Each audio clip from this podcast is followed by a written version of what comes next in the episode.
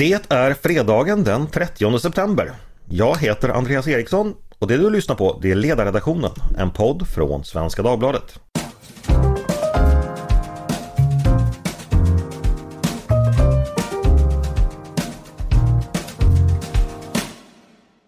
Varmt välkomna hörni! Igår den 29 september var det Mickelsmäss. Det var en av de viktigaste dagarna i äldre tider. Det var då skörden var bärgad och en befolkning som livnärde sig på vad jorden gav kort kunde andas ut för att njuta av ett avslutat arbete och av slitens lön i form av fulla fataburer och visthus. Mickesmäss det är en tid av förändring, av omprövning. Nu skiftar årshjulet från sommar till vinter. I forna dagar tändes nu talljus och kärrblås upp för att lysa upp över människornas boningar och för att skapa en gräns mot natten och oknyttens domäner som lurade där ute i mörkret. Allmogen brukade samlas till larmande brännvinsgamman för att fira arbetsårets slut och bådade med gyckel och nöjen upp sin håg och sitt mod inför det halvår av mörker som väntade. På tings och marknadsplatser möttes man för att knyta nya vänskapsband och för att hedra gamla. Man möttes för handel och för byten, för nyheter och samspråk. Men i dessa sena dagar då skogen åter växer sig tätt och mör mörk in till människornas boningar och då godstågen dunkar monotont mot stambanornas skener i de allt längre nätterna då våra ljus och lyktor inte längre tänder upp byar och gårdsplaner utan istället låter väldiga städer och trafikapparater bada i ljus. Då den urbana nattens glimrande tumult blivit tidens centrum och mening och då såväl den helige Mikael som den där oknytten vid mörkrets bryn fallit i glömska och förlorat plats i människornas sinnen och hjärtan till förmån för samtidens slamrande egotripp av högmod och hyckleri. Ja, i dessa sena dagar samlas vi åter, vi på Svenska Dagbladets ledarredaktion för att med de sinnen och det omdöme som var, är oss givna fira en Mickelsmäss med er. En Mickelsmäss som såklart har med sig utbyte, inte av kreatur och, eller av mältat korn, utan av idéer och tankar. Detta är en brytningstid, inte bara mellan sommar och vinter, inte bara mellan skörd och slakt, utan också mellan styren och förhärskande ideal. Med mig för att materialisera denna vision om ett orangeri av upplyst tankefrukt och ett bestiarium av vishetens vidunder har jag som vanligt med mig ett triss på handen. Ett triss av ädlaste honörer, nämligen Paulina Neuding, Tove Livendal och Mattias Svensson. Varmt välkomna alla tre! Tack så, Tack så mycket. mycket! Det var ett mässande. Det var ett riktigt mässande. Eh, Paulina, kul att ha dig här. Har du hunnit fira Mickes mäss? Eh, inte direkt, nej. Nej, det, det, kommer kanske i helgen. Ja, och sen, så, sen är det Mårten Gås va? I något skede. Ja, det är lite senare ja. tror jag. Men eh, det kan man passa på. Hur firar man det? Man äter en gås. Och, och svart man soppa. plockar. Mm. Oplockade gås. Eh, precis, man plockar alla oplockade gåsar man, yes, man har med, med andra precis, människor. Sen kommer the errands of grievances, eller hur? och nu pratar du eh, Seinfeld mm. Festivals va? Mm. Precis. Eh, Tove, eh, Mickelsmässande för din del, har det blivit något? Eh, sparsamt ska jag säga. Jag laddar inför kanelbullens dag nästa vecka. Mm. Den här dagen som en elak PR-byrå stal från oss i borgerligheten, det var ju vår stora dag då vi protesterade mot fonderna, men så inte längre. Jo då, det gör vi varje, gör vi. varje år, samtidigt som vi njuter av en nybakad kanelbulle. Kanelbullen är en kampdag. Våga inte säga grattis. Du Tove, kommer du baka till oss? Jag har tänkt på det här. Ja, nu är det ju så att vi brukar träffas på måndagar och kanelbullens dag är en tisdag. Så eh, det beror på hur eh, konservativa och traditionsbundna vi ska vara. Det får du bestämma, Katarina. Ja, jag tycker vi ska fuska lite faktiskt där. Eh, men det är, om det är någon som bevakar traditionerna på redaktionen så är det ju Paulina, så att, sagt, det är upp till henne. Eh, Mattias, du har redan hunnit presentera dig genom att falla in i samtalet. Eh, lite tråkiga nyheter för din del. Du skulle springa Lidingöloppet i helgen. Någonstans ute i skogarna där tog det, tog det slut för tidigt. Ja, det är ju så när man är en gammal man, eller det, det här är en skada jag har haft länge eh, som gick upp igen i vaden. Eh, mm. Så kallad gubbvad. Jag borde förstås ha tagit reda på det latinska namnet för att få det att låta präktigare. Men eh, mm.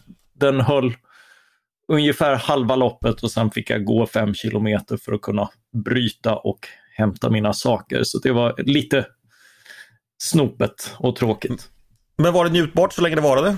Eh, det var det. Det var ju perfekt väder och, och mm. perfekta omständigheter. Så, eh, så alla, som, eh, alla som sprang bör ha haft en fin upplevelse. Mm. Det är ju andra halvan också som är backigast och jobbigast så du slapp ju både golfbanebacken och abborrbacken och allt vad det heter. Ja, allt roligt. Det är ju hemmaplan så, så jag tycker ju om backar. Mm.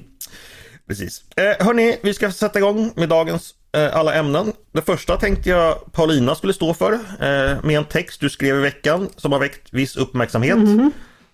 Framförallt på den plats där all värdighet i den offentliga debatten kommer för att lägga sig att dö, nämligen Twitter. Eh, men också på andra håll. Bakgrunden var då, du skrev en text om Giorgia Meloni, Italiens nyvalda premiärminister. Rubben tror jag sammanfattar både ditt budskap och också, man förstår också orsaken till varför den här har väckt eh, viss vrede. Eh, ja, Rubben löd helt enkelt Meloni kan inte stämplas som fascist. Eh, ja, varför kan hon inte det? Ja, alltså när det händer en sån här sak, att eh, ett parti med rötterna i den italienska fascismen eh, vinner valet och ska bilda regering, Ehm, då finns det liksom lite olika ledder att skära den frågan på. Man kan bli väldigt upprörd och man kan berätta hur hemskt man tycker att detta är, eh, vilket det finns en tid och en plats för, men eh, man kan också vilja berätta eh, eller analysera, berätta vad, vad det är som pågår för sina läsare. Och det jag tyckte var viktigt att göra, det var att förklara eh, var Meloni ska placeras och hur man ska förstå hur hon har talat till väljarna och vad det är väljarna har röstat fram för någonting. Eller vad, vad väljarna har sett för någonting. Och det, det, är ju lätt på avstånd att det blir så, det blir lite vandringssägner kring de här olika partierna. Alltså det här är ju en del av en eh, rörelse i hela västvärlden, de olika nationalistiska partierna. Och sen så Eh, det, det, finns lite lättja i hur man pratar om det här. Alltså man, man pratar om ny fascism i Italien eller fascism. Och där tycker jag att man ska vara noga med, alltså fascism är ju ett system som är, alltså det handlar om en, en revolutionär rörelse som, som vänder sig mot det demokratiska och det rättsstatliga systemet. Det är liksom grunden för vad fascismen är för någonting. Och det är inte detta. Um, och det är ett viktigt klargörande, därför att annars förstår vi inte vad det är som har hänt i Italien. Uh, det är en sak att förfasa sig, det finns en tid och en plats för det också, men, men vill vi veta vad som har hänt så, så bör vi börja där. Är det fascism eller inte fascism? Eh, så det handlar min text om. Och sen så Giorgia Meloni är ju en sammansatt politiker på, på många sätt. Och hon har, hon har gått från att hylla Mussolini till att idag, när hon var väldigt ung ska jag säga, eh, så, till att idag eh, försöka tala som en konservativ och, och, och liksom paketera sig som en konservativ. Och hon pratar dels tolken en hel del, alltså författaren till Sagan om ringen. Dels Roger Scruton som har varit en väldigt inflytelserik eh, konservativ filosof bland eh, eh, konservativa och nationalister i hela Europa, ledande, ledande personer i den rörelsen. Hon beskriver sig själv som att hon skulle vara en Tory i Storbritannien, vilket är någonting jag starkt ifrågasätter, men det, det är så hon presenterar sig i alla fall och det är det, det, är det här som, som hon har kommunicerat till väljarna. Och det tycker jag är viktiga fakta om man vill förstå vad det är som har hänt. Och det skiljer också ut henne från hennes eh, koalitionspartners. Hon, hon ska bilda en koalitionsregering nu med Matteo Salvini från Lega och Silvio Berlusconi som vi ju känner väl från Forza d'Italia. Och de, det är också mm, liksom figurer man kan prata mycket om. De är ju mm, ryssvänliga bland annat på, eh, på ett helt annat sätt. Så det, det finns mycket att säga där. Okej, eh, men du tycker i alla fall att det leder fel att tala om henne som eh, fascist. Eh, vi ska säga, du har ju fått väldigt mycket kritik kring det här. Eh, och den kan väl, jag ska inte nämna enskilda namn, men den kan väl sammanfattas ungefär som att dina kritiker tycker att det vi vet om Melonis bakgrund, hennes politik hennes person Eh, inte alls friskriver henne från något fascistiskt arv all, eh, utan snarare tvärtom. Och de beskriver då dig då som ömsom naiv, ömsom som en medlöpare, ömsom som ja, men direkt, direkt fascistsympatisör. Eh, det är kritik. Men om hon, hon inte är fascist, eh, vad är hon då? Nej, men alltså, jag, jag, måste bara svara på det där, för att kritiken kommer från, som du säger, kollegor på Twitter. Eh, mm. det kommer, jag har inte sett någon sån här kritik i min mailbox till exempel. Det är möjligt att någonting Nej. har fastnat i spamfiltret, men annars har jag inte sett någonting. Så att, eh, det, det, är ganska intressant. Man måste anstränga sig lite grann för att i det jag har skrivit läsa in ett försvar för fascism eller, eller något liknande, eller något sånt ärende, för det är ju inte det som är, som är ärendet. Men man kan titta till exempel på eh, SIPS, som är en myndighet som eh, sysslar med eh, att de säger själva belysa aktuella Europapolitiska frågor. Eh, de skriver själva att eh, det kom en rapport här precis från dem om, om det här valet och de skriver att ja, men Meloni det är snarare Orban än Mussolini. Och när det gäller Orban så, så är det inte särskilt troligt att, att det kommer en illiberal sväng liknande Orbans i Ungern. Det här kommer alltså från en svensk myndighet.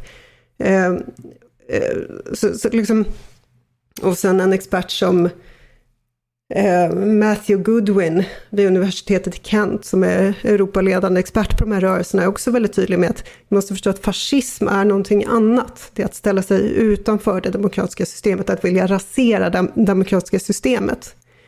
Eh, och jag menar, om, Italien stod inför ett fascistiskt övertagande, de är ju en partner till oss i NATO, och de tillhör faktiskt samma union som vi gör. Det skulle ju ställa oss inför en helt annan situation. Så det här, det här är liksom viktiga saker. Eh, men, men, men, det är en helt annan fråga än huruvida Giorgia Meloni är eh, svensk folkpartist eller huruvida hon kommer säga saker som är eh, som är väldigt otäcka eller otrevliga. Det är jag helt säker på att hon kommer göra med jämna mellanrum. Det, det, liksom, det tvivlar jag inte på. Men det är inte, det är inte den eh, frågan jag diskuterar min text. Men frågan är då, du och dina kritiker, hur mycket består den här motsättningen av att ni har olika definitioner av fascism? Jag tror att det är en del av det. Sen så tror jag att det finns...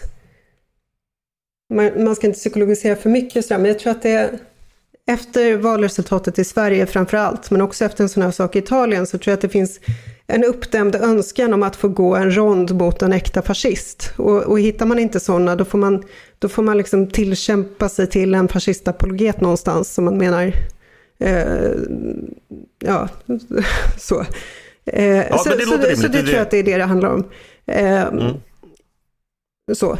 Men jag, jag, tänker också så här, eh, jag tror också att, att det är så. Eh, men, men inte bara för att eh, den här diskussionen av vad, vad fascism är, den har ju blivit väldigt viktig på 2010-talet. Vi hade en hård dust om det när Sverigedemokraterna kom in i riksdagen. Eh, det ligger ju latent. Det finns massor med saker att säga om vad, vad fascism är och det är ju då din definition är ju då att eh, fascism är någonting väldigt extremt, eh, väldigt ovanligt som får väldigt stora konsekvenser då att demokratin bryter samman och så vidare. Man skulle ju kunna tänka sig att en annan definition är att partier, även fast de finns i det demokratiska systemet, kan vara fascistiskt inspirerade. Det kan finnas fascistisk praktik där, fascistisk teori. Men att man faktiskt inte längre eh, vill välta eh, demokratin i form av majoritetsstyret. Men kanske andra saker man vill välta. Och då kanske det är lättare ja, att visst, använda men, men jag tycker att det är viktigt att vi är överens om vad vi pratar om. Annars så blir det bara ett men det är vi ju inte. Nej, nej, vi är inte precis. överens om och, och jag menar, visst, vi kan, vi kan bestämma oss för att saker betyder helt andra saker. Alltså, vi hade ju ett samtal om det här när SD kallades bruna i valrörelsen, någonting som jag mm. vänder mig väldigt starkt emot. Alltså, de är inte nazister. Man kan tycka väldigt många olika saker om SD och tycka saker är problematiska med dem, men de är inte idag ett nazistiskt parti. Jag hävdar man det mm. så, så är det faktiskt att förringa någonting som inte ska förringas. Ja. Förutom att man då ja, inte men, förstår varandra. Men vi är ju inte överens och det finns ju en rik, alltså jag kan, för er som lyssnar då, man, man, man kan läsa jättemycket. Jag, jag tycker exempelvis man kan titta på, på en, en person som heter Griffin som har skrivit då om han försöker definiera någon sorts så att säga ur, urfascism eller generisk fascism, vad, vad, vad det måste upprätthålla. Eh, Robert Paxton kan man läsa också. Det finns ju marxistiska definitioner där liksom fascismen är det naturliga slutstadiet för kapitalismen. Det finns teorier om där fascism sammanförs med Sovjetkommunismen till någon sorts gemensam totalitär. Alltså det, det mm. finns hur mycket som helst. Så att vi är inte överens och därför kan vi banka på varandra. Eh, Paulina, hade du tjänat på att först definiera någonstans vad fascism är för dig och därefter föra ditt resonemang? Ja, men det här, vi, vi är inte riktigt på nivån vad är fascism för mig och vad är nazism för mig. Utan eh, jag tror att man ska vara noga med hur man... Eh, det som jag pratade om i början, alltså vilken led är det, är det man skär saker på? Vad är, vad är det man försöker analysera? Vad är det man försöker prata om? Eh, och också att inte... Man har faktiskt ett ansvar att inte ropa varg. Därför att om det här är ett fascistövertagande så, så vad har vi för ord kvar när det faktiskt sker ett fascistiskt övertagande? Det där är ett vanligt eh, argument. Jag, jag har använt det själv också. Mm. Tycker du det är, är viktigt i sammanhanget? Ropa inte varg. Ja, det är oerhört kan viktigt. Ja.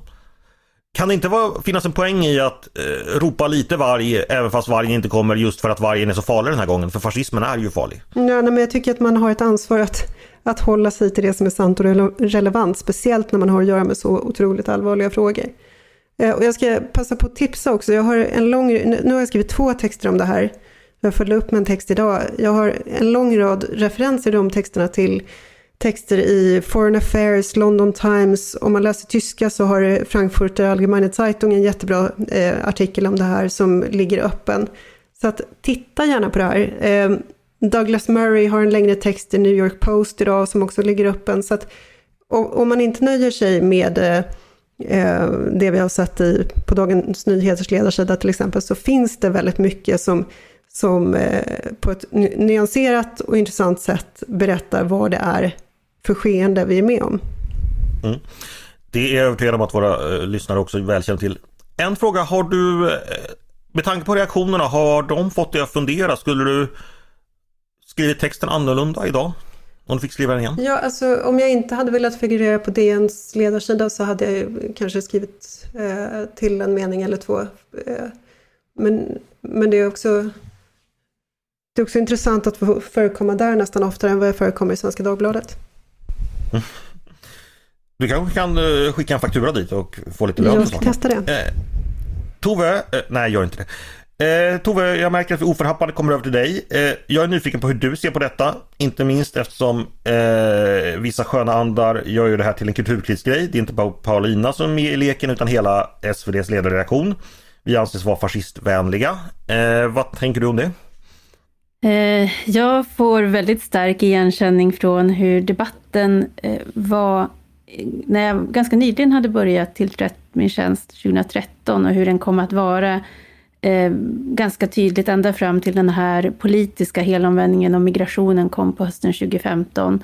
Det finns väldigt starka likheter, en förbläss för att trycka etiketter på varandra och att alltså, fixera debatten vid den frågan. Vad, vilka ord ska vi använda? Och nu vill jag bara ha det sagt, att jag tycker ord är väldigt viktiga. Det är det vi jobbar med varje dag här. Men att säga det, det, det är liksom att nöja sig där tankemässigt, att säga att har vi, har vi sagt att det här har det här begreppet, då, då är vi klara och kan gå vidare utan att det kanske hjälper oss att se eller förstå eller som jag uppfattar intentionen med Paulinas artikel, att få en diskussion om vad var det som ledde fram till den här eh, framgången för, för det här partiet. Eh, och ja, beroende på vad svaret blir så kan man kanske också hitta boten mot det man uppfattar är soten då. Eh, så det, men sen också det här med, som jag också har noterat i sociala medier, att mm, man kan inte nöja sig med att, att ta en diskussion i sak direkt med personen, utan man måste förklara att den här personen har egentligen dunkla syften. Så man nöjer sig inte med det, utan det är ett misstänkliggörande av personen och Sen flyttar man gärna upp då, så att jag har ju sett att jag har pingats in då i olika trådar. Vad säger Tove Livendal? Domen kommer att bli väldigt hård över Tove Livendal som släpper fram den här sortens texter. Och i, nu senast så handlar det ju både om den här texten av Paulina, men också den, vad ska man säga, lite dra ner byxorna eh, på eh, klimatpolitiska ställningstagande text som Peter Wemblad skrev, där han påpekade det som Klimatpolitiska rådet har sagt, nämligen att de mål vi har satt upp går inte att nå med den styrfart vi håller nu. Mm. Så vi vill både ha fascism och jordens undergång medelst eh, klimatundergång. Men jag, jag tror alltså inte att det är en slump att just de här frågorna, därför att de här två frågorna har ju satt igång någonting inom vänstern. Alltså inför valet så agerade man som att man bekämpade jordens undergång i två dimensioner. Alltså jorden skulle brinna upp och Sverige skulle tas över av, av fascister. Det var liksom de två hoten man skulle bekämpa.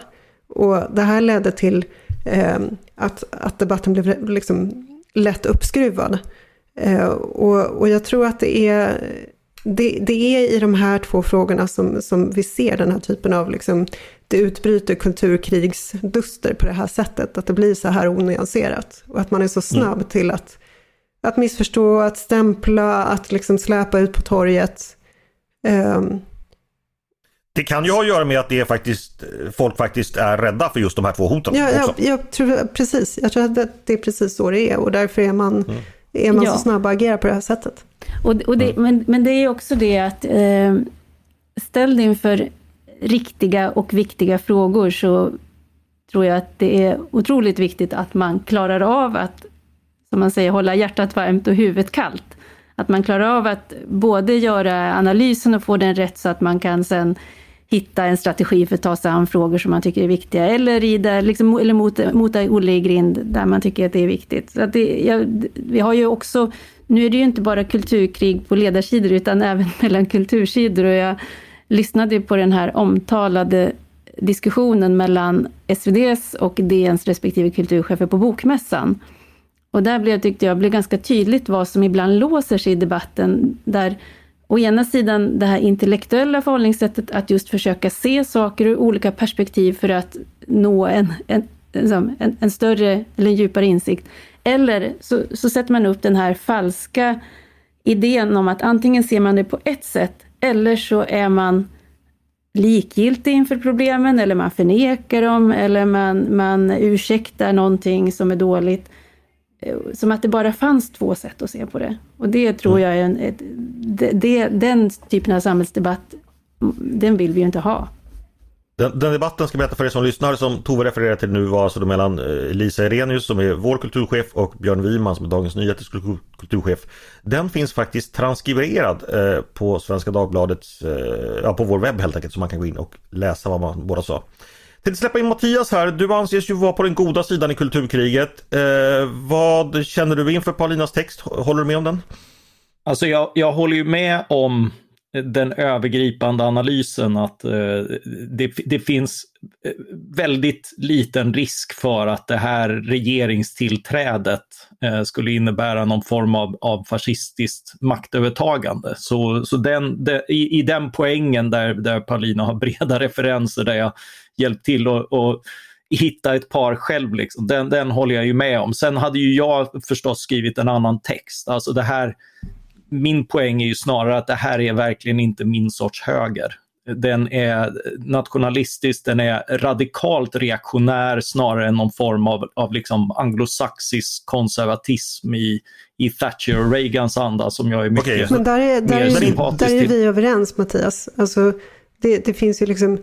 Jag tror att, den är reaktionär fast det är bra. Jag, jag tror att kombinationen Salvini, Eh, eh, Berlusconi och Meloni är någonting som tilltalar väldigt få eh, inom den svenska borgerligheten för att vara helt ärlig.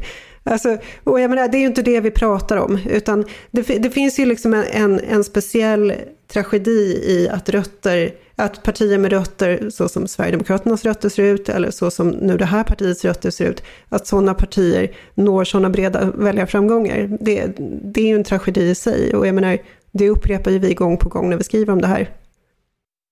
Precis, men, men där, där hade ju min eh, text tagit avstamp och också liksom, det gör ju också att jag jag är mycket skeptisk till, till sådana som Roger Scruton som gjorde en hedervärd insats under, eller hedervärd, alltså fantastisk insats för, för dissidenter under liksom upproret. Det gjorde för övrigt Viktor Orban också. Han var min ungdoms, en av mina ungdomsidoler. Men jag menar, Mm. Ingen av dem har ju utvecklats väl och jag tycker att alla former av liksom fjäsk för den här typen av, av liksom, eh, diktaturetablerare, vilket det ju är, alltså, alltså vad Orban gjort med, med Ungern och hur han, hur han lett Ungern är fruktansvärt. Och apologeterna som, som uppträder under konservativ flagg, som Roger Scruton som åker dit och får medalj av dem, har jag verkligen ingenting för. Där, där, har jag en, av, förlåt, jag måste bara säga avvikande uppfattning. Jag tycker att det är jätteviktigt att läsa Roger Scruton och förstå honom. Och det finns väldigt mycket i hans gärning och det han har skrivit som är viktigt. Eh, men, men liksom, så. Ja, alltså jag har också läst Roger Scrutons bok om exempelvis miljö mm. med behållning. Mm. Alltså han var en bred intellektuell som definitivt hade sina poänger. Men till och med där är han ju tvungen att skylla liksom väldigt mycket på invandring och sånt där. Liksom. Så, så han, han har definitivt, eh, han, han utvecklades definitivt i riktning mot den här den här typen av, av nationalistisk höger eh, som, som blivit tolerant och apologetisk mot diktatur som jag definitivt tycker man bör men Mattias, din position sammanfattas vid att eh, Meloni alltså inte är fascist men hon är väldigt dålig av andra skäl. Eh, ja. Och Paulina, du tycker också att det finns stora problem med henne också av andra skäl. fast, så där är ni överens? Ja, ja eh, naturligtvis. Det är ju inte det diskussionen gäller överhuvudtaget. Utan, jag, menar, jag hade en stor text om eh, Sverigedemokraterna häromdagen, vad som ligger bakom deras framgångar. Eh, och, och sådana analyser tycker jag är jätteviktiga om man ska kunna navigera i vår tid och, och förstå vad det är som sker. En fråga som jag tänkte på med din text, det är ju det här med att du säger att Meloni har tjänat på att vara företrädare för någon sorts Alltså mot en auktoritär woke-ideologi. Mm. Och det är en vanlig förklaring. Det kan säkert ligga någonting i den men kan det inte lika gärna vara, alltså vet vi att det är sant, kan det inte bara vara att folk ogillar invandring och att samhället förändras i progressiv riktning? Att det inte behöver, att det liksom inte är så mycket woke-ideologins men, fel egentligen. Vet vi någonting om det? Invandringen ryms ju inom woke, men hon har ju spelat väldigt mycket på traditionella familjevärderingar. Eh, även om hon själv är, inte är gift med sitt, eh, sitt barns eh, pappa. Ja. Men, men, min fråga, eh, formulera, får jag formulera om frågan? Är folk lika uppretade på woke-ideologin, alltså vanliga ja, ja, väljare, det, som du är? Nej men det, det, är klart att det är någonting som driver den här typen av väljarströmmar. Och, eh, jag skriver det i min text. Ja, jag är inte så säker på det. Jag, jag inte så säker på det. Men det, det, finns betydande forskning på det också. Alltså, jag skriver om det i min text idag, att där finns det ju saker som definitivt går igen eh, både Italien och Sverige. Alltså dels så finns det en progressivism som har, som har alienerat väljare från vänster och dels så finns det en borgerlighet som inte har kunnat plocka upp eh, eh, som har slutat tala till väljarna i frågor där borgerligheten har rört sig bort från väljarna.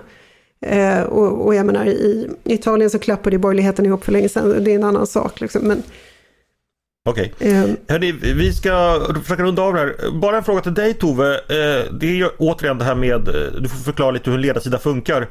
Att, vi, att Paulina skriver att Meloni inte ska betraktas som fascism. Är det tidningen, är det vår linje nu så att säga? Tycker vi alla det eller hur, hur, hur, hur ska man förstå det? Man får själv avgöra vad man tycker om Giorgia Meloni. Vi har ju signerade och osignerade artiklar. Och väldigt få osignerade. Väldigt få osignerade och det är mm. väl dels därför att de, sen, tidningens linje som har mejslats fram under decennier, den ligger ju i stora drag fast. Och sen känner vi ibland eh, att tillfället eller frågan kräver att vi slår fast linjen. Och vi, vi har ju ibland diskuterat att vi kanske ska ja, köra igång en, en serie med linjeartiklar bara för att konstatera att den då antingen ligger fast eller har modifierats något. Men min uppfattning är att det blir bättre eh, läsning. Det blir en eh, roligare eh, en här, roligare dialog med läsaren och en, eh, att vi kan skriva utifrån de personer vi är och de åsikter vi har. Vi är ju då inte, vi tycker inte lika, vi ser inte lika på alla saker. Vi finns i samma värderingsmässiga härad allihopa.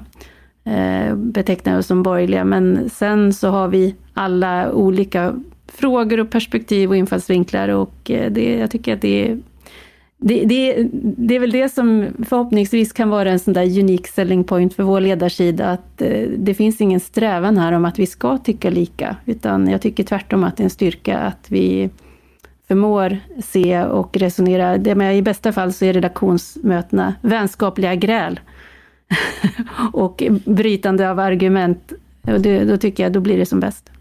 Men finns det inte en risk här Tove att vi eh, blir för otydliga? För att som jag sa, vi har väldigt, väldigt sällan den här osignerade ledaren som exempelvis DN alltid har. Det vill säga att när det enda som skrivs på sidan om Meloni är att hon inte är fascist, då blir det liksom det sidans åsikt. Mm, och fast... då blir de åsikterna väldigt disparata för vi är så olika. Mm. Liksom, vi blir närmast schizofrena när liksom Mattias och Paulina turas om i spalterna. Finns det någon risk med det? Nej, det tycker jag inte därför att ett grundkrav på texternas framställningar är att de ska vara transparenta, att man ska förstå hur en person har kommit fram till en slutsats. Eh, och det är klart att som sagt vad vill man ha endräkten, då får man läsa någon annan ledarsida, för det är inte vad vi bjuder på här, utan vi bjuder på flera perspektiv, även då inom ramen för vårt åsiktshärad. Ja, okej, okay, ingen endräkt. Eh, och vår linje är helt enkelt eh, att vi inte alltid tycker samma och man kan se saker på olika sätt. Ja, och vår linje är att vi är stark motståndare till fascism. Den... Hörde ni det där ute? Nu, nu fick vi det sagt också så att ni som hade skrivit 75% av nästa kulturartikel ni kan eh, stänga ner datorn och ta en grogg eller något sånt där och ta, ta, ta helg istället. Men jag, jag kan faktiskt ge en interiör här för att jag, om jag får för dig Mattias så, så hade Mattias och jag ett kort utbyte på Slack häromdagen som, som såg ut så här. Tack, du gjorde min text bättre. Eh, tack, du gjorde min text bättre. Eh, så där ser det ofta ut. Och, och, get, menar, get, a room. det är det de har på Slack. ja, precis. Ja, men precis. Så, så fint är det. Och, och, och ni då som uh, håller på Mattias sida i kulturkriget. Här finns det alltså, det är lite fotbollsmatcher 1914, julen 1914 här, ständigt på Svenska Dagbladets ledarredaktion. Botox Cosmetic, out of botulinum toxin A, FDA approved for over 20 years. So, talk to your specialist to see if Botox Cosmetic is right for you. For full prescribing information, including boxed warning, visit BotoxCosmetic.com or call 877-351-0300. Remember to ask for Botox Cosmetic by name. To see for yourself and learn more, visit BotoxCosmetic.com. That's BotoxCosmetic.com. Hörni, vi ska gå vidare. Eh, jag tänkte gå till dig Tove. Du ska presentera en liten eh, tillfällig förstärkning på ledarsidan. Berätta.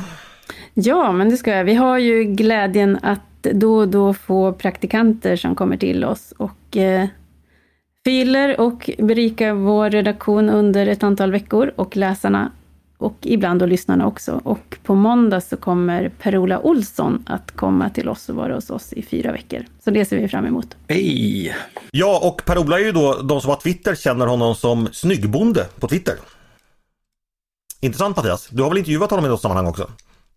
Eh, jo, han har varit med i podden till exempel och berättat om, eh, om banjohögen. Eh, den den eh, frihetliga delen av högen som står rotad i exempelvis den skånska men också annan mylla och eh, gett perspektiv från, eh, från bönder, skogsägare och eh, folk som bor på den riktiga landsbygden och inte bara lajvar engagerade för det. Vi ser fram emot detta möte med banjohögen och vi får se om det blir några banjodueller också. Eh, vi ska gå vidare till Mattias och då släpper vi allt vad kulturkrig heter, det förstår alla. Eh, du pläderar i en text i veckan för att gårdsförsäljning ska tillåtas. Eh, det här är nästan parodiskt. Alltså, vi har precis diskuterat kulturkrig med Paulina där alla är arga på det på Twitter i 20 minuter och nu ska vi gå in och prata gårdsförsäljning med dig. Det känns ju som det är 2011 fortfarande. Alltså går tiden någonsin, går tiden någonsin framåt på det här stället? Eh, ja, ja, men det är ju helt sjukt att det fortfarande inte ja, är genomfört. Exakt Mattias, det är det vi ska prata om. Eh, där har ju diskuterats i, i 20 år att näringsidkare ska få kunna sälja sina egna varor. Nu är äntligen utredning klar. Varför går det så långsamt? Eh, ja, det är en tredje utredning klar och det är väldigt försiktiga förslag som, som på många sätt borde, borde utökas. Och Eh, alltså problemet är ju att, att eh, alltså det, här, det här är ju min gärning. Vi bekämpar inte bara fascism i allmänhet utan folkhälsofascism i synnerhet. Eh, och där, där, denna antifascistiska kamp är jag särskilt engagerad i. Eh, och eh, alltså det är ju eh, Systembolaget eh, som inte bara har monopol på eh, att sälja alkohol till oss utan också formerar väldigt mycket av ett åsiktsmonopol i debatten, vilket inte var riktigt meningen. De har enorma lobbyresurser eh, och de påstår helt enkelt att om vi tillåter någon form av gårdsförsäljning så riskeras Systembolagets monopol. Där kan jag konstatera att eh, alla, av alla remissinstanser så, så de oberoende juridiska fakulteterna konstaterar alla att de tillstyrker förslagen. Det har kommit in från Lund, från Uppsala, från Göteborg. Eh, de tillstyrker alla de här förslagen som är mycket försiktiga eh, och, och uppmuntrar i många fall eh, att gå längre. Medan däremot Systembolaget och IOGT NTO som då är liksom de stora restriktionsvännerna med, med mycket skattemedel i grunden. Eh, de, eh, de har ju fått anlita egna jurister för att ro i land att det här skulle hota monopolet. Kan du bara kort, vi är alla vuxna så vi begriper varför gårdsförsäljning är, är något vettigt, men kan du bara kort ge oss caset för gårdsförsäljning Mattias? Vad, vad, vad skulle, vilka positiva fördelar skulle, fördelar skulle det föra med sig? Eh, ja, ja, men det innebär ju då att eh, att företag, många som bedriver eh, hantverksmässig framställning av, av framförallt öl, vi har ju fått på 10-talet hundratals bryggerier i landet. Det har ju blivit en vanlig eh, näringsgren och likaså vi har entusiastiska vinodlare, man framställer sprit och cider. Eh, och Eh, och, det här är ju en, en, en liberaliseringsprocess som, som följde av inte minst EU-medlemskapet som jag beskriver i min bok Så roligt ska vi inte ha det om, om svensk alkoholpolitisk historia. Men, men det är ju en, en framgång som gjort att, att drickandet blivit eh, trevligare men inte liksom utan de problem som befarades av att vi fick lite ökad frihet. Folk har snarare blivit mer intresserade av vad som finns i glaset istället för att bara bli fulla. Vi har fått eh, ett annat drickande än, än det rena berusningsdrickandet och sådär.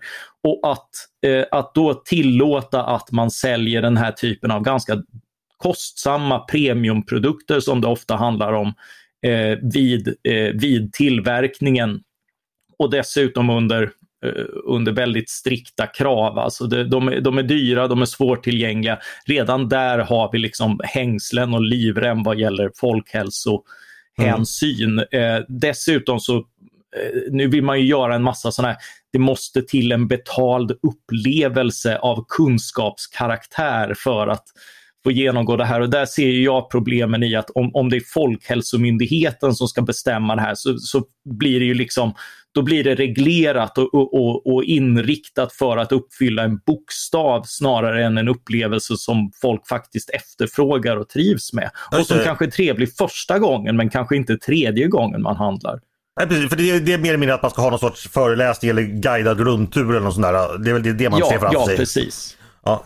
För du, också, du tycker också att det är lite små volymer som vi nu diskuterar. Det var ju, man fick inte ens köpa mer än en hel back öl, utan vad var det? Fem liter? Nej, eller? nej det, har, det har minskat och minskat till 0,7 liter sprit och 3 liter eh, vin och öl. Och det är ju som no några syrligt påpekade, förvisso en, en vanlig eh, försäljningsenhet eh, hos Systembolaget, nämligen en bag-in-box som är Systembolagets stora vinsäljare.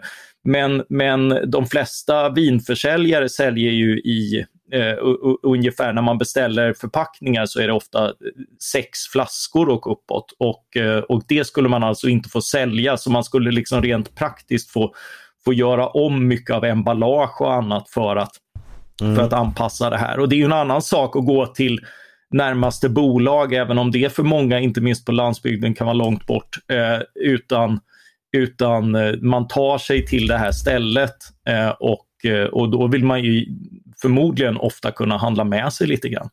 Jag tänker på den här kunskapsupplevelsen, den kan ju bli rena rama parodin. Jag tänker ju liksom restriktions... Eller de här mackorna som bars in och ut ur köket. Den svett, bli... svettiga ostmackan. Ja, ja jo, nej, men det, det, är de här, det är precis de här obligatoriska momenten som blir ritualer för parodi och det tar ju också bort glädjen i vad som idag är genuina upplevelser. För många av de här entusiasterna kan ju, det vet ju alla som har varit ute berätta mycket engagerande om, om vad de håller på med och visa och demonstrera och sånt där. Så, så, så man riskerar ju att få en, en urvattning av, av både liksom vinet och upplevelsen med, om, om det ska lagstyras och, och regleras. Eh, just det. Du, en sak undrar jag Mattias. Eh, är det inte dags att slå ett slag för att tillåta husbehovsbränning? Det tycker jag absolut. Jag eh, inte, tänker... minst, eh, inte minst fruktbrännviner, det har man ju eh, när, när eh, um, vilka är det nu som sammanställer, det finns ett sånt här nanny state index som eh, som sammanställs. Och det har varit en dyster historia på senare år med fler och fler restriktioner. Men jag tror det är Slovenien som på senare år har tillåtit just eh, bränning av fruktbrännvin för, för husbehov. Så det är liksom inte bara eh, den gamla starkspriten. Det, den slog snarare ut när vi fick möjlighet att, att ha mer resandeinförsel från EU.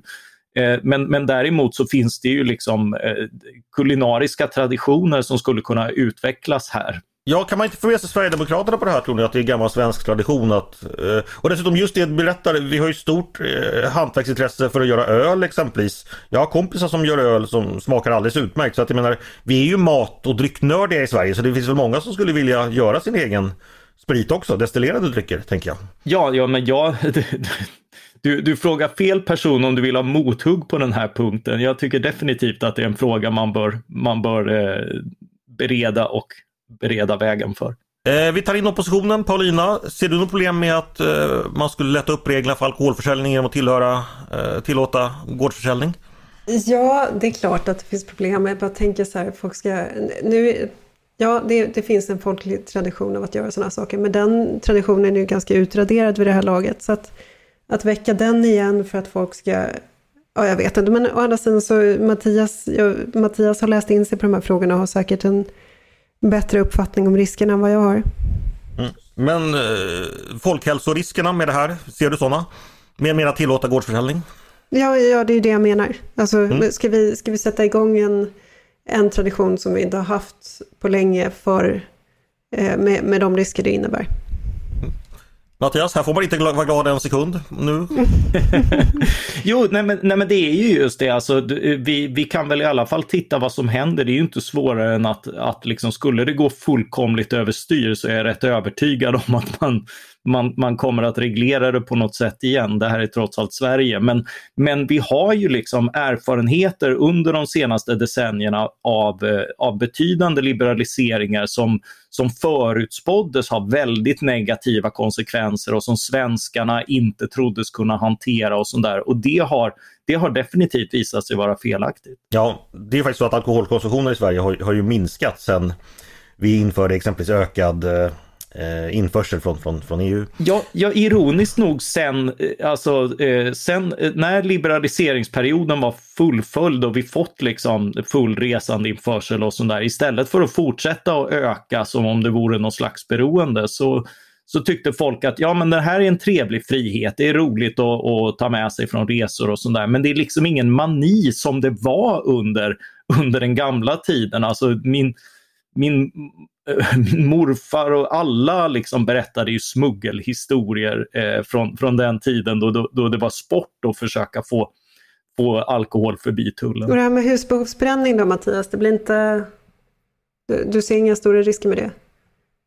Nej, faktiskt inte. Det är, det är klart att det, eh, det, det, är möjligt att någon sitter, men, men det är ganska mycket besvär för, för att framställa eh, liksom, eh, hembränt. Eh, och de som, de som gjorde det, det var jättestort på 80-90-talet innan vi fick resandeinförsel. Så det är ju liksom, möjligheten har alltid funnits och jag tror inte att polisen är mer aktiv nu än, än då, snarare tvärtom. De har ju lite annat att göra.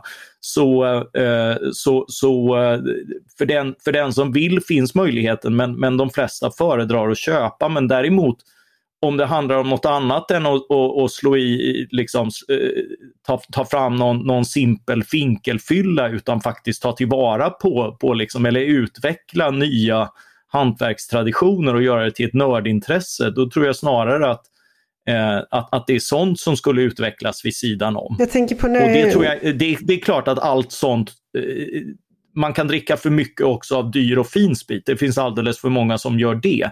Men, men att det skulle addera till, till liksom några, några problem som inte redan finns, det har jag svårt att föreställa mig. Ni märker att Tove är väldigt tyst nu. Blev det personligt för dig som norrlänning när vi började prata hembränning?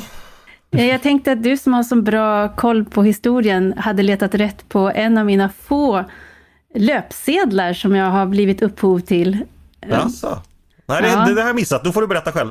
Ja, det här var i Västgötabladet 2001 och det hette MUF-ordförande vill tillåta hembränning för husbehov.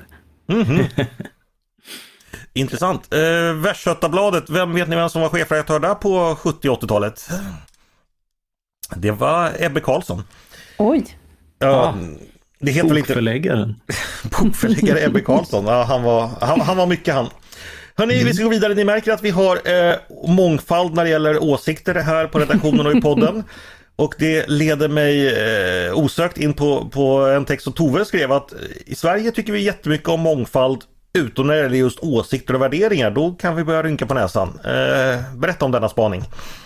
Ja, den är ju varken Eh, så här, jag kan inte ta på mig äran för den, det, det är så. Ja. Sverige har under årtionden haft, eh, liksom, det finns en omfattande etnologisk forskning om det svenska kynnet och svenska karaktärsdragen. Och det här med åsiktsmångfald tillhör inte, det är inte ett av de framträdande dragen, tvärtom. Tillsammans med japanerna så brukar vi framhålla som särskilt inriktade på konsensus och konfliktundvikande. Och även om det naturligtvis är, är det är intressant att se vad, om etnologerna kommer att ha jobb i framtiden när vi blir mer och mer uppblandade, men än så länge så går det ändå att tala om, om eh, svensk kultur i det avseendet. Så det, det, och det är väl bara det att eh, sen, eh, sen kan du ju så att säga gå i, i vågor och jag tycker Sverige har ju verkligen på något sätt försökt sätta sig över det här karaktärsdraget genom att eh, verkligen betona att vi, vi gillar olika. Ett tag hade Aftonbladet en kampanj, de tog upp den här gamla rör inte min kompis handen, men så gav de det ett nytt budskap som var vi gillar olika. Och så skulle man gå och sätta den på, på jackslaget sådär. Och det, Vad skulle ha den? Ja, precis. Så, och, och det är det som blir på något sätt så ja, jag, jag, tycker man får se, se det med någon form av kärleksfullhet, att vi försöker verkligen göra något åt det här, men vi kommer bara till det att vi tycker det är kul och festligt när vi ser lite olika ut och det, man kommer från olika ställen och sådär. Men sen när, när det faktiskt blir uppenbart att vi tycker olika, då blir det hotfullt och jobbigt. Eh, då räcker inga mångfaldskonsulenter i världen till för att lösa det, utan det blir svårt för oss att hantera det. Mångfaldskonsulenten skulle då invända då att eh, den tolerans som handlar om att man accepterar olika ursprung och hudfärg och eh, sexuell läggning och sådär. Det är en annan tolerans än att vara tolerant mot, så att säga, som de betraktar de intoleranta. För att det handlar mm. om att vi har en intolerans mm. mot extrema åsikter och att det är i själva verket sunt att vi är intolerant mot det. Va, mm. Vad svarar du på det? Alltså, det är sunt att dra gräns och att, och att eh, vara väldigt tydlig med vilken typ av värderingar man vill ska genomsyra ett samhälle. Men det jag vänder mig mot det är ju att vi eh, här, nu har kommit in i ett läge där vi koketterar med att vi verkligen inte vill förstå varandra. Eh, och det har ju blivit tydligast naturligtvis kring SD. Jag minns för, inför förra valet så åkte jag upp till min gamla hemby och där, det, det, var väldigt tydligt att en av mina gamla klasskompisar sa att alla jag känner ska rösta på SD och den andra sa ingen jag känner ska rösta på SD. Och det man vet är också att det sinsemellan där, åtminstone från de som inte ska rösta då, nästan finns det här att jag förstår verkligen inte hur man kan rösta på SD och det man säger är egentligen, jag vill heller inte förstå, jag är inte nyfiken på det. Och, utan jag, jag vill stanna i liksom det här fördömandet och känna att jag är lite bättre än de som kan tänka sig att göra det. Och den sortens eh, förhållningssätt till att människor tycker olika, den, den gör inte samhället bättre.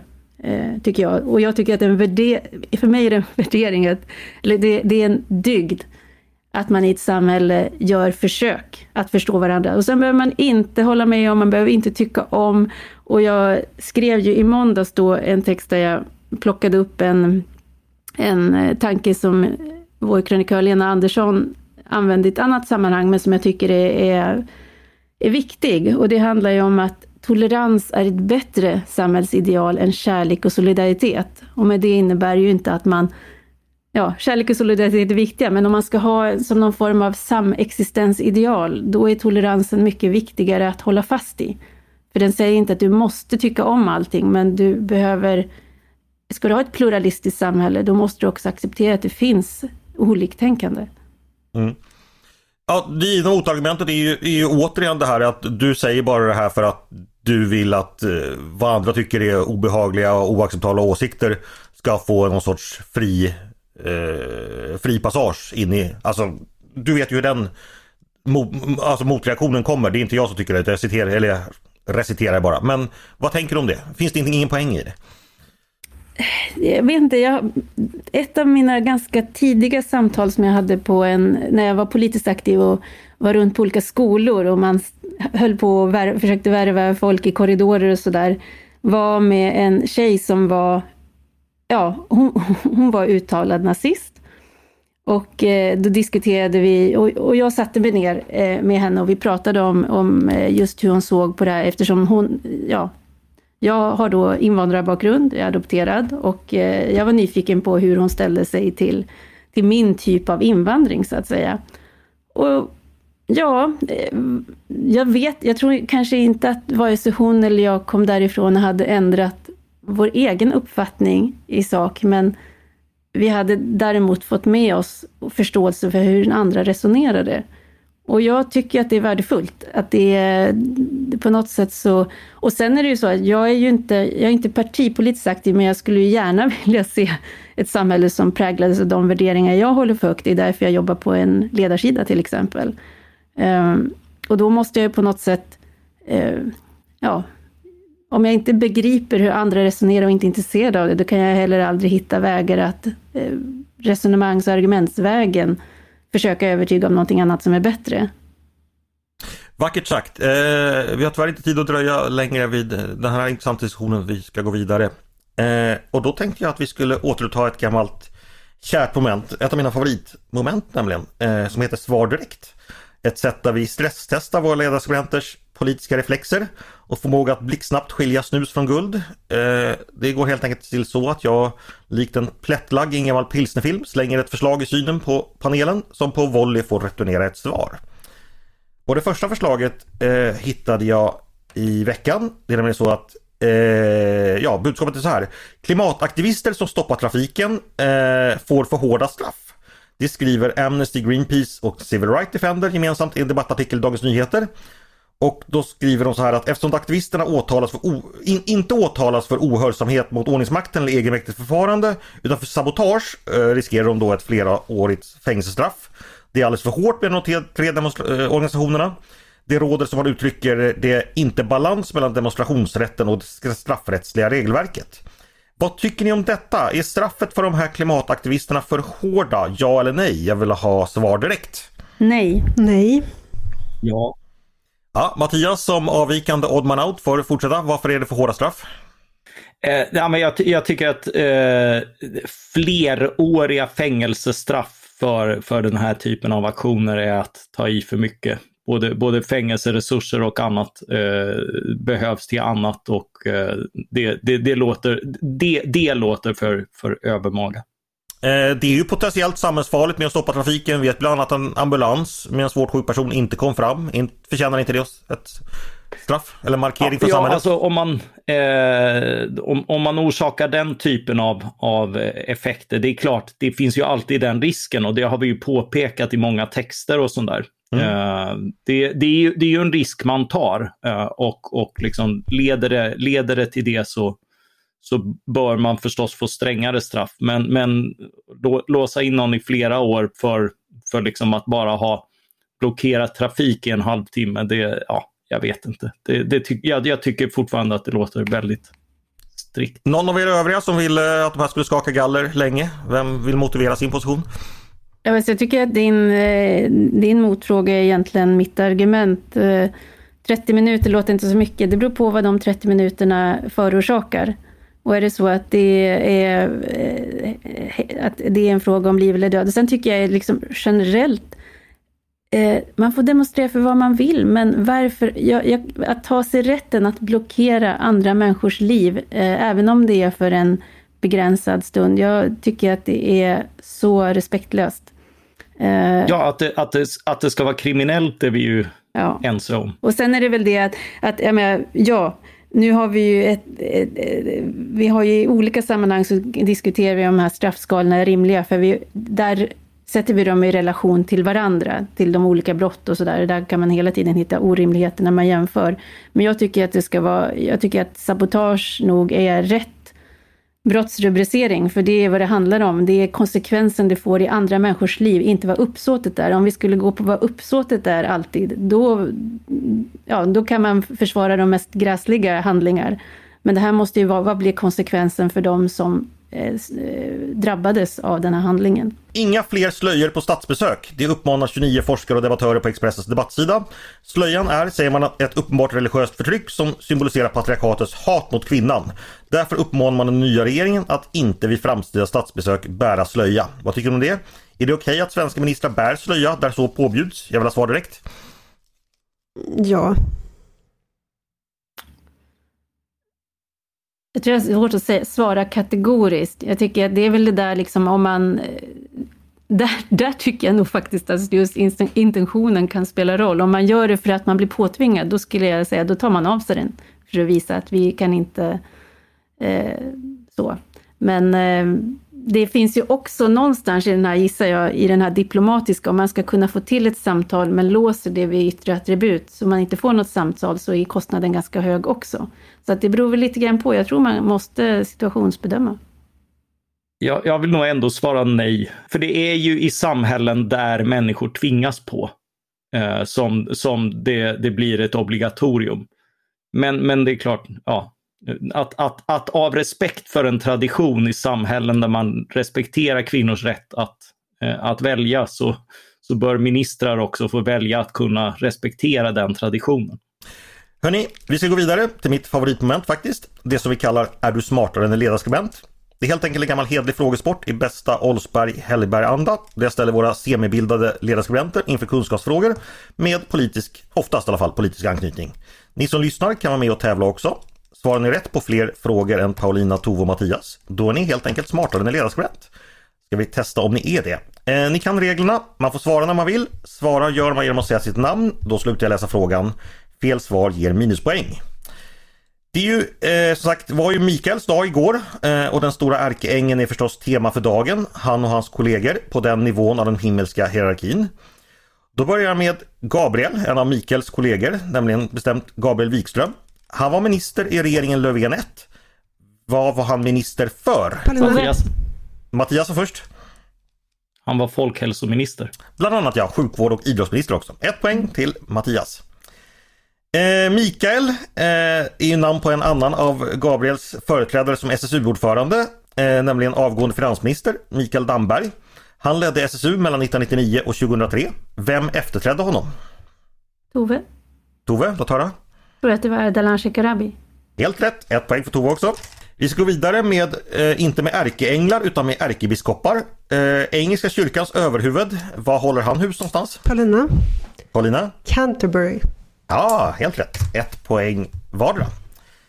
Canterbury tänker man förstås på Canterbury Tales. Tänker man på Tales tänker man på talespersoner kanske. eh, vad heter Vänsterpartiets ekonomisk-politiska talesperson? Paulina? Paulina först. Ali Esbati. Helt rätt. Du, rycker åt en ledning. Två poäng. Vad heter motsvarande talesperson, alltså ekonomisk, inom Kristdemokraterna? Mattias, Ja, Mattias? Jakob Forssmed. Helt rätt. Två poäng där. Eh, Du går upp i delad ledning. Jakob, det leder oss förstås till Jakob Stege, för övrigt en av bibelstexterna på Mickes mäss. Jakob Stege var också ett populärt nöjesprogram på 1980-talet där programledaren Jakob Dalin bland annat bjöd in en sovjetisk sångare som han sen spelade... Mattias, Ja, låt höra. Alla Pugacheva. Helt rätt. Tre poäng till Mattias. Två poäng till Mattias, Paulina och ett poäng till Tove. Eh, alla Pugacheva, då tänker jag förstås på Alan. Varför inte Alan Turing? Eh, den för tidigt bortgångne. Han dog blott 41 år gammal av cyanidförgiftning. Vid hans döda kropp hittades någonting som det sedan spekuleras om var så att säga sättet som giftet... Mattias, Ja, ett äpple. Mm, helt rätt, ett halvätet äpple. Fyra poäng Mattias, du rycker åt dig en klar ledning där. Eh, äpple växer det mycket ute just nu och med tanke på äpplen tänker jag förstås på Isaac Newton som faktiskt också var politiker. Han satt två vändor i parlamentet. Vilket parti tillhörde han? Det var det stora partiet som under hela 1700-talet och början på 1800-talet tävlade med Tories om makten i Storbritannien. Mattias, Ja, Mattias? var han wig alltså? Ja, helt rätt.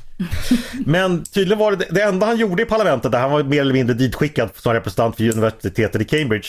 Det var att han klagade på att det var för kallt på rummet. En politiker som gör lite är inte det värsta. Nej. Fem poäng tror jag du är uppe i nu Mattias. Eh, Whigs, namnet kommer ju då från de som kallades Wigamores, boskapsskötare som dök upp i Leith för att köpa majs i Skottland. Fråga mig inte hur det hänger ihop, men Leith är ju numera en del av Edinburgh. Och i just Leith utspelas en numera klassisk roman från 1993 skriven av Irving Welsh. Vad hette den? Paulina. Paulina? Trainspotting. Helt rätt. Eh, Mattias har faktiskt redan vunnit med ointagliga fem poäng men jag ska ändå ta sista frågan. Eh, tillbaka bland ärkeänglarna. Eh, Mikael och Gabriel har vi klarat av. Rafael hittar jag bara en, nämligen Rafael Nadal. Han har rekord i antal vunna Grand Slam-titlar i tennis. Hur många är det? Närmast vinner? Ja, Jag kan ju börja. Eh, nu ska vi se. Inte bara en turnering. Nej, alla fyra Grand Slam. Ja. Jag gissar fyra. Jag har jag ingen säger aning. 23. 23, vad säger Paulina? Fyra. Fyra. Tove? Eh, då säger jag 17. Det är lite roligt Paulina, det är som när eh, Carl Bildt frågade hur det skulle gå i en fotbollsmatch mellan Sverige och England när han sa att det skulle bli 5-5 eller något sånt där. Eh, Mattias defilerar, det var 22. Oj! Ja. Fantastiskt Mattias, du gjorde rent hus här alltså. Vad, vad är förklaringen till framgången? Uh, ja, alltså jag, jag är förvånad själv. Jag trodde jag skulle vara det. Det bara kom. Att du liksom sätter Isaac Newtons partitillhörighet, det är, det är fantastiskt. Jo, men eh, hur mycket fanns det att det välja inte. på? Det var ju uteslutningsmetoden. Ja, det är sant. Det är ju som det där att han behöver inte, så här, han behöver bara vara smartare än eh, den politiska chefredaktören. ja, det är han som springer. Du behöver inte ja. springa ifrån björnen utan bara din kompis. Exakt. Hörni, vi ska avrunda. Sista frågan är den vanliga lilla rundfrågan inför helgen då jag spontant ställer en fråga och ni svarar lika spontant. Och nu skulle jag vilja be om ett lästips inför mörka, mysiga eh, höstkvällar framöver. Vad, vad tycker ni man ska läsa? Då har jag tre stycken tips. Jag fick en, eh, en replik på min artikel som vi pratade om i början av Hynek Pallas i Expressen. Eh, där han nämner en lång rad personer som vi har uppmärksammat på olika sätt på ledarsidan och förklarar dessa personer för förbjuden läsning. Så då, då, ska jag passa på och, och rekommendera då att man läser, förutom Roger Scruton, också Eric Kaufman och Douglas Murray. Mm. Eh, så att man bildar sig en egen uppfattning. Det var väl alldeles utmärkt. Hem och bilda er alla ni som lyssnar. Eh, Tove, vad säger du? Vad har du för rekommendation? Eh, jag håller just nu på med, med överläkaren Christian Unges bok som heter En del av allt och som handlar om eh, eh att ta reda på svaret på frågan varför hans pappa drack. Men det också går mycket läkarmässigt igenom hur levern fungerar, så att man får lära sig mycket här. Och sen då vill jag också tipsa om Koryféerna av Lena Andersson som jag just har läst klart och eh, det, det, ja, den kan man läsa många skäl. Jag tror till och med vi har pratat i podden om den tidigare. Ja, du har ju dessutom intervjuat Lena om den. Mm, just det. Men eh, den, den, här eh, den här ambassadören Wendell, här, Holger Wendell, som är i, kliver av i, i, från planet till Paris och han beställer en kopp bryggkaffe och han slår upp Svenska Dagbladets ledarsida efter att ha tagit löfte av sig själv att inte högt på offentlig plats ge uttryck för upprördhet. Nej, men det är en väldigt läsvärd bok, så den rekommenderar jag varmt. Precis, och denna ambassadör var ju i verkligheten också en väldigt intressant person. Men sagt, mycket läsvärd bok. Eh, Mattias, slutligen, du brukar alltid ha intressanta saker på nattduksbordet. Vad har du just nu? Ja, ja nu, kom, nu kom Hynek Pallas upp och medan jag inte har läst hans senaste så är hans eh, ex-migrationsmemoar, eh, tror jag att den hette, som kom för några år sedan, ett, eh, ett lästips.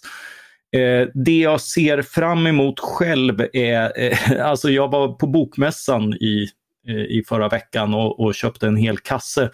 Och den, den jag ser fram emot mest är nog eh, Timbros antologi. Jag brukar alltid vara skeptisk till antologier, men Torbjörn Elensky har dragit ihop en tjock bok om radikalism och avantgarde Sverige 47 till 67. Och det är lite grann, jag läste ju den här Vargatider mm. av Hans Jäger, tror jag han heter, eh, om, om Tysklands efterkrigstid. Mm. Den var oerhört intressant och här eh, visar ett antal författare då att, att Sverige var oerhört intressant. Och det här eh, riskerar ju då att, att inte bara reta, eh, reta mig som, som vuxit upp och avskytt sosse-Sverige, eh, utan också liksom hela den här debatten om att eh, de, dels att man avskyr liksom eh, radikalism och avantgarde eh, och dels de som vill se tillbaka till 50 och 60-talen som just tiden innan Sverige förstördes av detta. Mm. Eh, så så det, det, det, jag, jag förväntar mig ett, ett ett salt i, i allas eh, fördomar och, och det, man kan ha lägre förväntningar på en bok. Mm. Det känns som ett dubbelalbum av Blå tåget. Det låter som en höjdarbok eh, och radikalism före 68 fanns förstås massor av i Sverige. Hörni, stort tack för att ni var med och pratade med mig idag. Tack till Paulina, Tove och Mattias. Och tack till dig som har lyssnat också på Ledarredaktionen, en podd från Svenska Dagbladet. Hoppas ni hade nöje av dagens avsnitt och ni är varmt välkomna att höra av er till redaktionen med tankar och synpunkter, ris och ros. Eh, antingen angående det vi har precis diskuterat eller om ni har förslag på det vi ska ta upp i framtiden. Maila då bara till ledarsidan snabel svd.se. Dagens producent, han heter som vanligt Jesper Sandström. Jag heter som vanligt Andreas Eriksson och jag önskar er som vanligt en trevlig helg och hoppas att vi hörs snart igen.